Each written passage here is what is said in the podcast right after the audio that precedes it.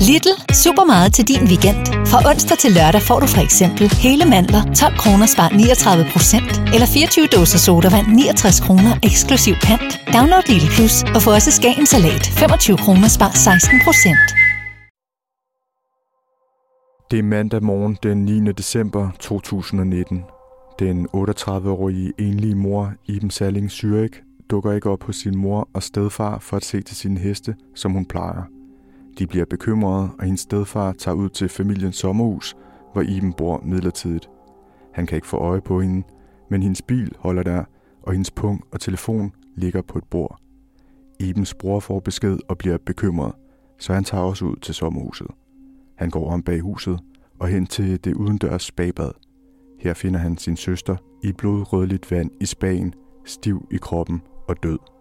Han ringer til alarmcentralen og siger allerede her i telefonen, at han tror, det er Ibens eksmand, der har dræbt hende. Men der skal alligevel gå lang tid, før politiet får hul på sagen. Du lytter til Panser, en ugenlig podcast på Podimo, hvor vi taler om aktuelle kriminalsager. Jeg hedder Peter Grå, og jeg er kriminaljournalist. Og jeg hedder René Dahl Andersen. Jeg er tidligere narkobetjent og har været undercover agent ude i verden for PT. I dag der skal vi tale om den her sag om en fraskilt mor, som blev fundet død i et udendørs bagbad ved familiens sommerhus ved Vesterlund. Vesterlund ligger mellem Vejle og Herning. I godt og vel to år var det et mysterie, hvem og hvad der havde forårsaget hendes død. Men nu kører der en sag ved retten i Kolding, hvor en 45-årig mand fra Horsens er tiltalt for drab på den 38-årige kvinde. Jeg lader os gennemgå sagen fra begyndelsen. Det er en drabsag, som politiet gennem mange måneder bruger ressourcer på at opklare og forløbet kommer også til at give os et indblik i, hvor mange ressourcer og hvor mange rapporter, der egentlig bliver skrevet og brugt. Sagen øh, kommer til offentlighedens kendskab, da politiet udsender en pressemeddelelse mandag den 9. december 2019. Her fortæller Sydøstjyllands politi, at der er sket et mistænkeligt dødsfald, og at man er i gang med undersøgelser på stedet, hvor kvinden blev fundet død, og at man arbejder med tekniske efterforskere, hundeførere og en retsmediciner. De spor, man så leder efter, det er fingeraftryk, fodaftryk i sand eller mudder, eller eventuelt også i græs, hvis det er trykket ned. Så leder man efter ting, der kan blive smidt eller tabt, cigaretskåret, tyggegummi, eller måske personlige genstande. Og så begynder man at gå længere og længere ud derfra for selve gerningssteder med hunde, for at se, om der er noget inde i skoven eller i det omkringliggende område. Og det er simpelthen, man leder efter brikker til et puslespil. Når så kriminalteknikerne de er færdige, så kommer der en retsmediciner til stedet, som laver en findestedsundersøgelse, og findestedsundersøgelse, det er jo der, som det ligger i ordet, det er det sted, man har fundet den afdøde eller den dræbte, for at se, om der er sådan, der er nogle ting, der kan have påført de eventuelle skader, der er. Så retsmedicineren, der står og skal lave en obduktion, også har været på stedet. Og som jeg nævnte i starten, er det Ibens familie, som finder hende død i spabadet ved familiens sommerhus.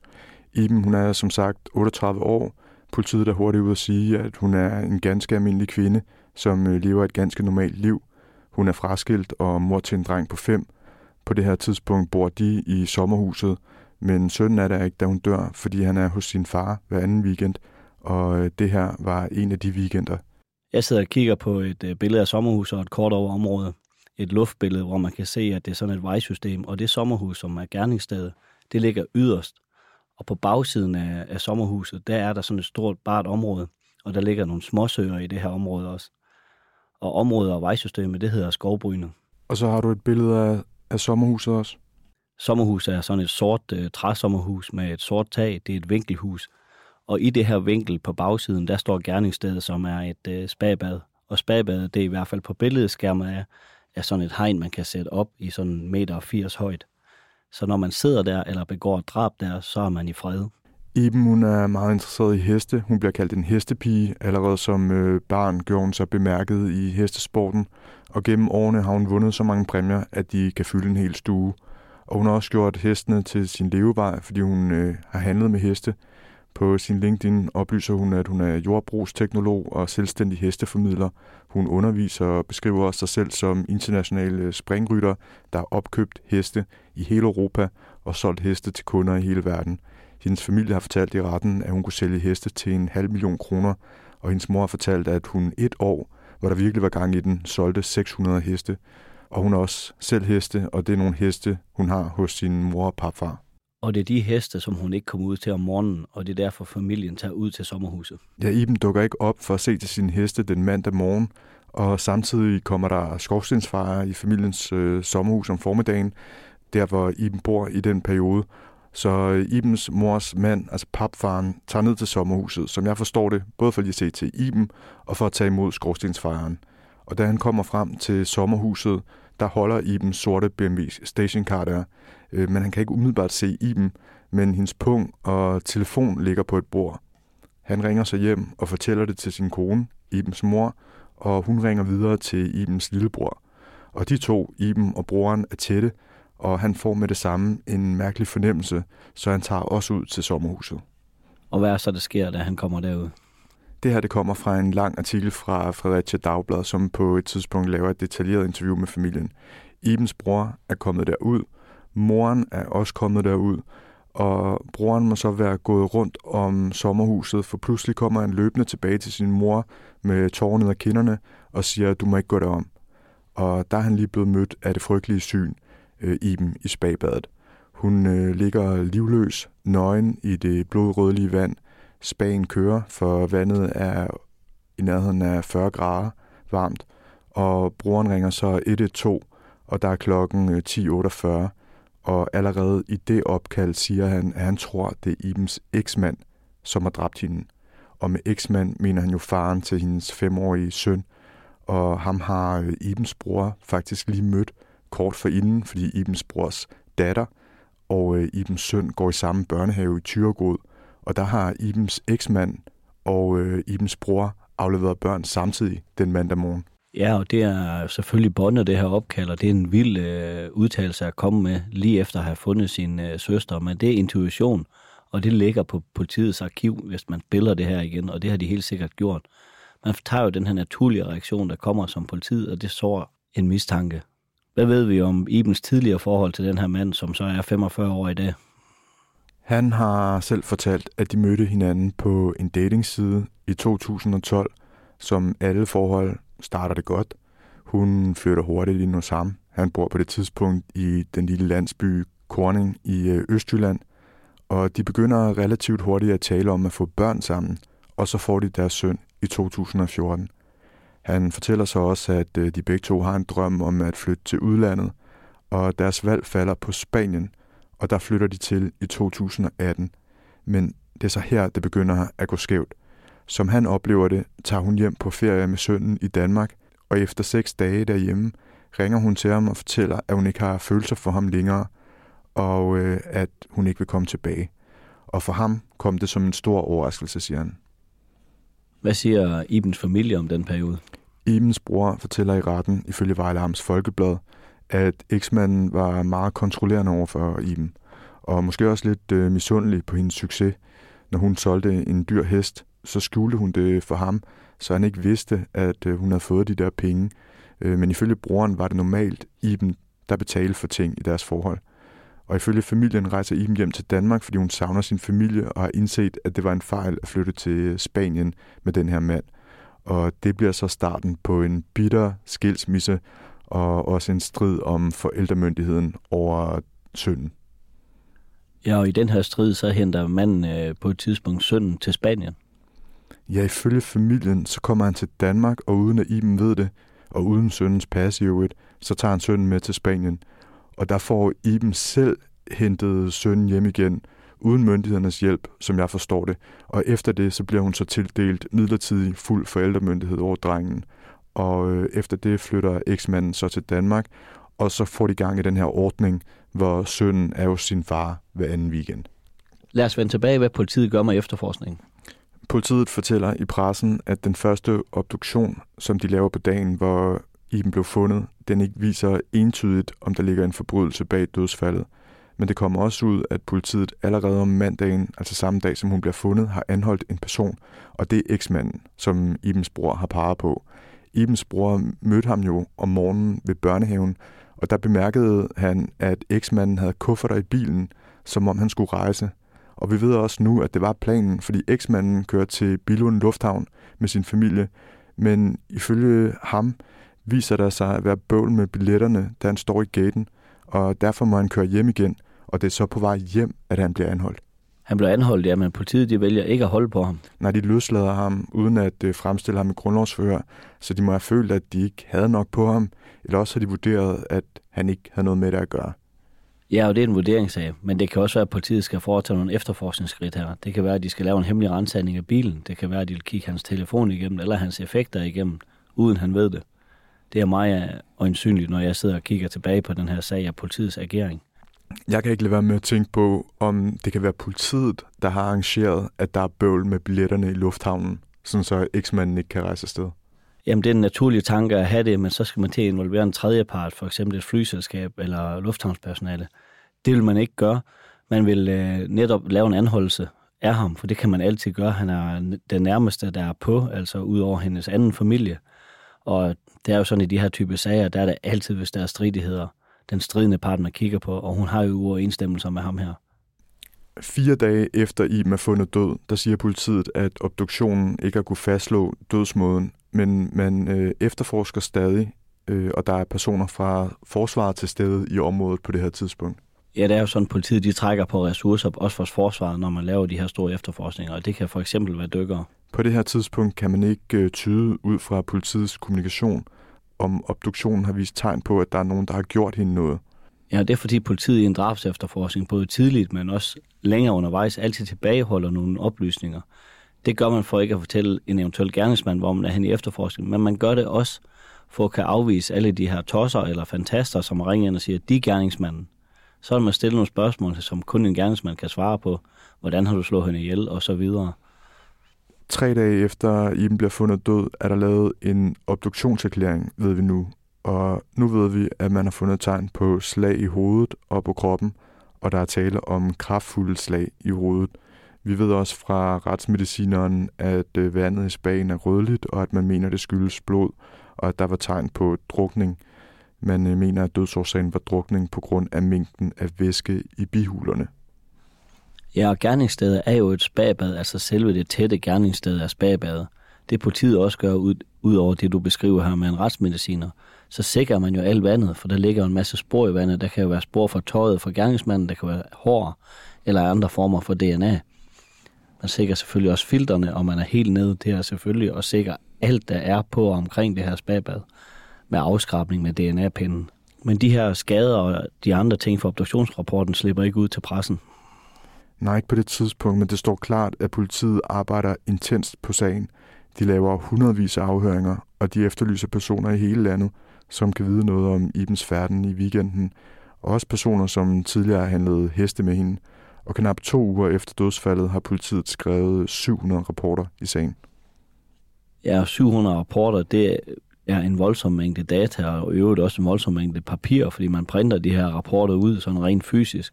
Og det er det, man aldrig ser i tv-serier. Det er det her store arbejde, som efterforskerne sidder og laver i kulissen. Og på samme tidspunkt går politiet ud og siger noget, som er ret overraskende, når vi ved, de har haft anholdt eksmanden. Ja, politiet er ude at sige, at eksmanden ikke er mistænkt. Og så kalder man det nu også en potentiel drabsefterforskning, og man siger, at man efterforsker i fuld skala, ligesom man vil gøre i en drabsag. Ja, når man går ud med sådan en udmelding, så kan der være to grunde til det. Den ene grund, det er for at fjerne noget af det der pres for eksmanden, for det, man kan jo ikke vide, om han er gerningsmanden. Fordi man ved godt, at folk omkring ham, efter han har været anholdt, at pilen peger på ham. Hvorfor vil, hvorfor vil man fjerne pres fra ham? Altså fordi det er synd for ham, eller hvad, hvis nogen mistænker ham? Ja, det er den ene ting, men så kommer den anden ting. Det er, når man kommer med den her udmelding, så vil han forhåbentlig begynde at slappe lidt mere af. Så kommer der sådan et spil fra politiet. Så begynder han forhåbentlig at slappe mere af, og måske have et afslappet forhold til hans hverdag. Og så kan man nemmere følge med i, hvordan er hans hverdag, hans agering, eventuelt hvis han skal fjerne spor, eller begynde at tage lidt mere frit, enten via kommunikation på, det, på computer eller på mail, eller på hans telefon, eller i rumaflytninger. Og, og det der, det kan jo ske måske i forbindelse med begravelsen, som kommer. Ja, Iben hun blev begravet en måned efter hendes død, og i den dødsannonce, som familien sætter i avisen, lægger de ikke skjult på, at de mener, der er tale om forbrydelse, altså et drab. Nej, der står, Iben Salling Zürich er ufrivilligt blevet frarøvet livet. Det skriver de i dødsannoncen. På det her tidspunkt får familien altså lov til at begrave hende, selvom at retsmedicinerne faktisk gerne ville have arbejdet længere tid med livet, Men det kunne simpelthen ikke øh, lade sig gøre, fordi livet havde ligget i varmt vand i spagbadet i en del timer gennem natten og morgenen, så nedbrydelsesprocessen var ligesom presset op i tempo. Og i dag ved vi, at familien stadig på det her tidspunkt har tænkt, at det var eksmanden, som stod bag et drab på Iben. Efter at eksmanden er blevet løsladt, der har politiet sagt til Ibens bror, at de skal undlade kontakt med ham. Men eksmanden kontakter Ibens bror efter nogle dage, ifølge Vejle Amts Folkeblad, fordi han vil tale om den forfærdelige tragedie, som han skal have kaldt det. Juleaften, den måned hun blev fundet død, der kører broren så hjem til eksmanden for at aflevere julegave til Ibens søn. Og der ved vi også nu, at Ibens bror sætter sin telefon til at optage, fordi han håber, at eksmanden får talt over sig. Men det gør han ikke. Nej, det gør han ikke. Og grund til, at politiet de beder broren og familien om at holde sig væk fra den 45-årige, altså den potentielle eller mulige gerningsmand, det er igen for at tage presse fra ham, og i øvrigt for at sørge for, at der ikke kommer nye forbrydelser i forbindelse af vold eller trusler eller noget andet. Da der er gået tre måneder, altså vi er fremme i marts, fortæller politiet så, at de nu arbejder ud fra en teori om, at Iben er blevet dræbt. Og på det her tidspunkt har de skrevet 1800 rapporter i sagen, og det er jo virkelig, virkelig meget arbejde. Men det viser også, at politiet de må have haft det svært i sagen, fordi tiden går jo, og eksmanden han kan leve et normalt liv med job og fritidsinteresser i lang tid. Jamen, det er det her puslespil, som jeg tit taler om. Man er i gang med at finde brækker og begynder at lægge de brækker ned på et bord, og der går jo faktisk to år, inden der igen sker noget nyt. Ja, det er der, der kommer et gennembrud. Det er så i december 2021. Her kommer det frem, at politiet har anholdt den på daværende tidspunkt 44-årige mand. Altså... Eksmanden. Yes, det er eksmanden, og han bliver fremstillet i grundlovsforhør dagen efter anholdelsen og bliver varetægtsfængslet. Og her kommer det gennem drabsigtelsen frem, at man mener, at det var et kraftigt slag i maven og to slag i hovedet med en stum genstand og drukning, som øh, kostede i dem øh, livet. Og hvad har været afgørende for, at man her to år efter kan anholde eksmanden og fremstille ham i grundlovsforhør? Som jeg forstår det, så skyldes det et fund, som politiet har gjort halvandet år efter Ibens død, altså et lille halvt år inden øh, den nye anholdelse af eksmanden. Det er Søværnets dykkertjeneste, der har fundet et jernrør i en sø, og man får det undersøgt på retsgenetisk afdeling i to omgange. Første gang finder man ikke øh, nok DNA-materiale til det brugbart, men anden gang viser undersøgelsen med stor sandsynlighed øh, DNA fra både eksmanden og Iben. Og i dag ved vi også, at politiet ved en rensagning efter mandens fængsling på hans adresse i Horsens finder en lignende jernstang, og man kan se, at de to dele har været en jernstang, som er blevet savet over. Og så laver man sådan en, en afskærings- eller sådan en brudsammenligning, kalder man det. Man sætter de to stykker sammen, og så kan man se, at de hører sammen, både i hvad type jern det er, men også i forhold til, hvordan den er blevet savet over eller skilt af. Og det er et stærkt bevis. Hvad tænker du, når du hører, at han har den anden halvdel liggende derhjemme? Jeg tænker det samme som dig, at øh, den skulle han nok have bortskaffet, og han har følt sig sikker, eller også har han ikke tænkt så langt. Måske har han tænkt, de finder aldrig den der stump, jeg har kastet ud, men alligevel burde jo han have bortskaffet det ene bevis, der fører ham hen til gerningsstedet.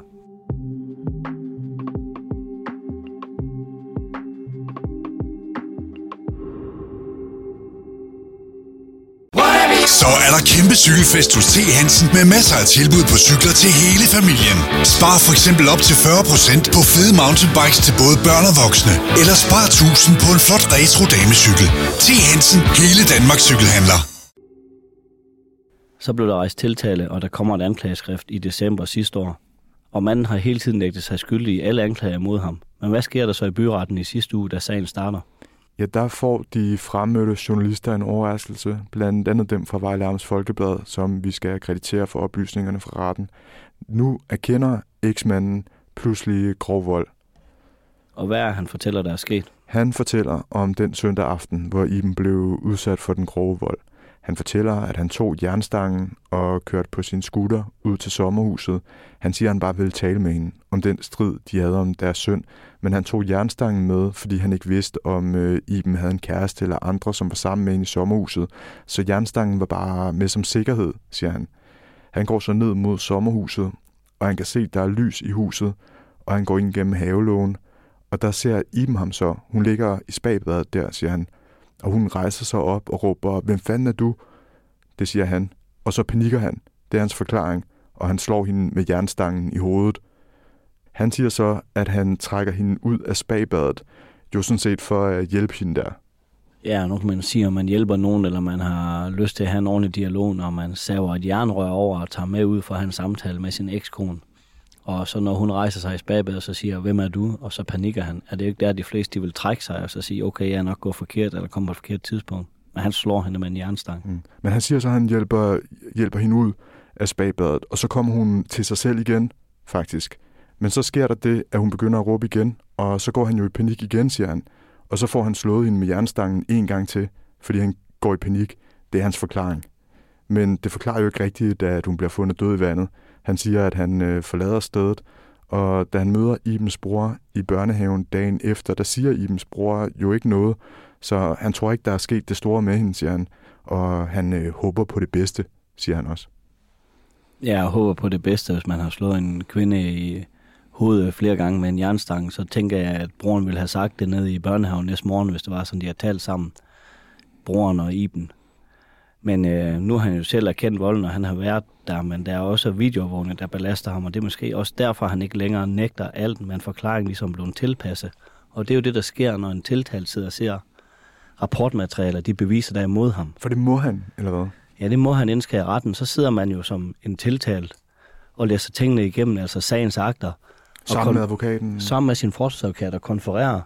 Og de fleste forsvarsadvokater vil faktisk ikke høre om den gerningsmand har gjort det eller ej. De vil bare forholde sig til fakta, altså læse, hvad der beviser og hvad der ikke er beviser.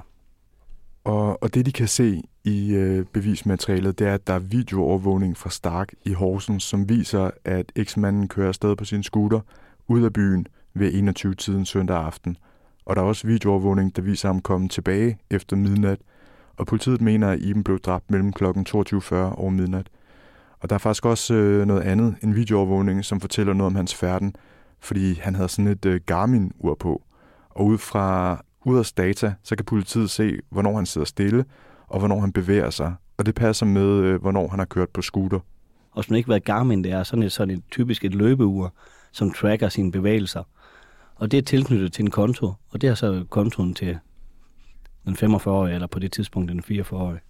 Og efter Iben er fundet død, får den formodede gerningsmand, altså den 45-årige, udbetalt en livsforsikring.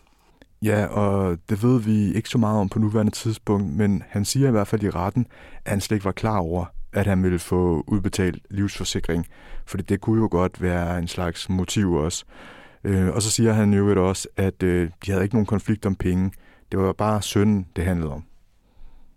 Og sagen den kører jo i øh, byretten lige nu, og vi optager den her uges panser tirsdag formiddag, og der var to retsdage, og i dag tirsdag er der procedurer i sagen. Og procedurer er her, hvor anklageren og forsvaren typisk først taler om skyldspørgsmål, det vil sige, hvad der taler for og imod, at den tiltalte er skyldig. Det er ligesom sådan en afsluttende scenarie. Derefter vil anklageren og forsvaren redegøre for, hvilken straf de mener, at den tiltalte bør have, hvis han eller hun bliver dømt. Og man skal huske, at selvom eksmanden erkender grov vold, så er det stadig drab, han er anklaget for. Men øh, det har kortet sagen noget ned, øh, at han har erkendt grov vold. Der var afsat 10 retsdage, og nu ender sagen nok på 4 og der forventes dom i sagen i næste uge, og vi følger selvfølgelig op med afgørelsen. Ja, med det fakta, der er frem om sagen, og de der forklaringer, som gerningsmanden er kommet med, så tror jeg, at det er sådan, at han bliver dømt for drab. Det er jeg faktisk helt sikker på. Han kører til et sommerhus til en kvinde, som han har konflikt med. Han medbringer et gerningsvåben, som han bortskaffer i en sø. Han slår hende ikke én gang, men flere gange, og kører fra gerningsstedet igen og efterlader hende, uden at tilkalde hjælp. Han har ikke panikket han har kørt derud for at begå, som det er i hans egen forklaring, vold. Jeg tænker, at han ender med at blive dømt for drab. Mm. Og det, det er din vurdering ud fra det, vi ved om sagen, øh, men vi må selvfølgelig se, hvad retten finder frem til, og vi følger op med resultatet.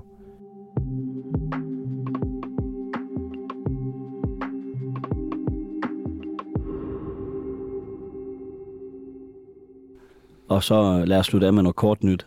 Vi begynder med lidt nyt i den sag, som hele Danmark er optaget af. For er politiet ved at opklare to sager og ikke bare én drabsag. Og vi taler jo om den øh, 32-årige mand fra Korsør, som i sidste uge blev varetægtsfængslet i sagen om bortførelse og voldtægt af en 13-årig pige. Ekstrabladet skriver, at den 32-årige mand tidligere er blevet telefonafhørt i sagen om drabet på Emilie Ming. Årsagen er ifølge Ekstrabladet, at den 32-årige rådede over en sølvkrog Hyundai i30 i sommeren 2016, og at politiet mener, at sådan en dukkede op på overvågning på Korsør station, da Emilie Ming forsvandt. Ifølge Ekstrabladets kilder skal den 32-årige selv have fortalt til personer i sin omgangskreds, at politiet ringede til ham angående Emilie Ming-sagen.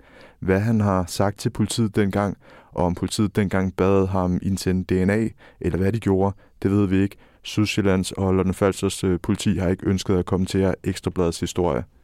Og som om de her oplysninger ikke var nok, så kom BT mandag aften med en spændende historie. BT kan fortælle, at dansk politi har fundet den 32-årige gamle Hyundai i Slovakiet, hvor de har fået den beslaglagt. Ved midnat torsdag den 20. april banker kriminalteknikere fra politiet på døren hos en chokeret familie ned i Slovakiet og siger, at de skal beslaglægge deres bil, som så har været den 32-årige i Danmark. Den slovakiske ejer af bilen har ifølge BT haft den siden slutningen af 2021. Og i Danmark blev bilen i 2021 påkørt bagfra igennem gensidig forsikring solgt til en autoophukker i Danmark. Herefter blev den solgt videre til udlandet, hvor den til Sydlandet er blevet istandsat og siden brugt af den her slovakiske familie nu, som afleverer til dansk politi. Og det er jo spændende, om politiet kan finde spor, og hvilke spor de kan finde i den. Er det overhovedet muligt at finde spor i en bil så lang tid efter? Ja, det er det. Altså, man kan finde DNA og spor 10-20 år efter, så uanset hvor meget man har rengjort den her inde i, som både autoophugger eller den slovakiske familie, så er der mulighed for at finde spor i bilen. Spændende. Og så en anden kort nyhed. En 21-årig mand blev i mandags idømt 12 års fængsel og udvisning for drab på en 18-årig mand i Viby ved Aarhus den 31. oktober 2021. De tiltalte havde arrangeret et møde med den 18-årige for at frarøve ham lidt over et kilo skunk på et stisystem i Viby.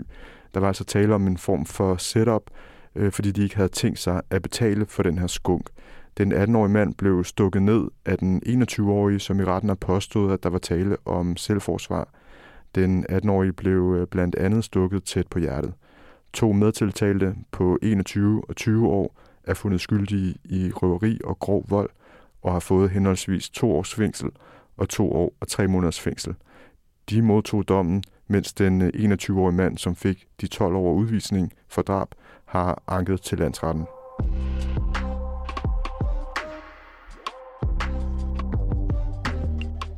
Du har lyttet til Panser på Podimo. Hvis du har en idé eller tip til en historie, vi bør tale om i Panser, så kan du kontakte os på vores personlige profiler på Instagram eller Facebook. Mit navn er René Dahl Andersen, min medvært er Peter Grå, og vi er tilbage med mere Panser næste torsdag.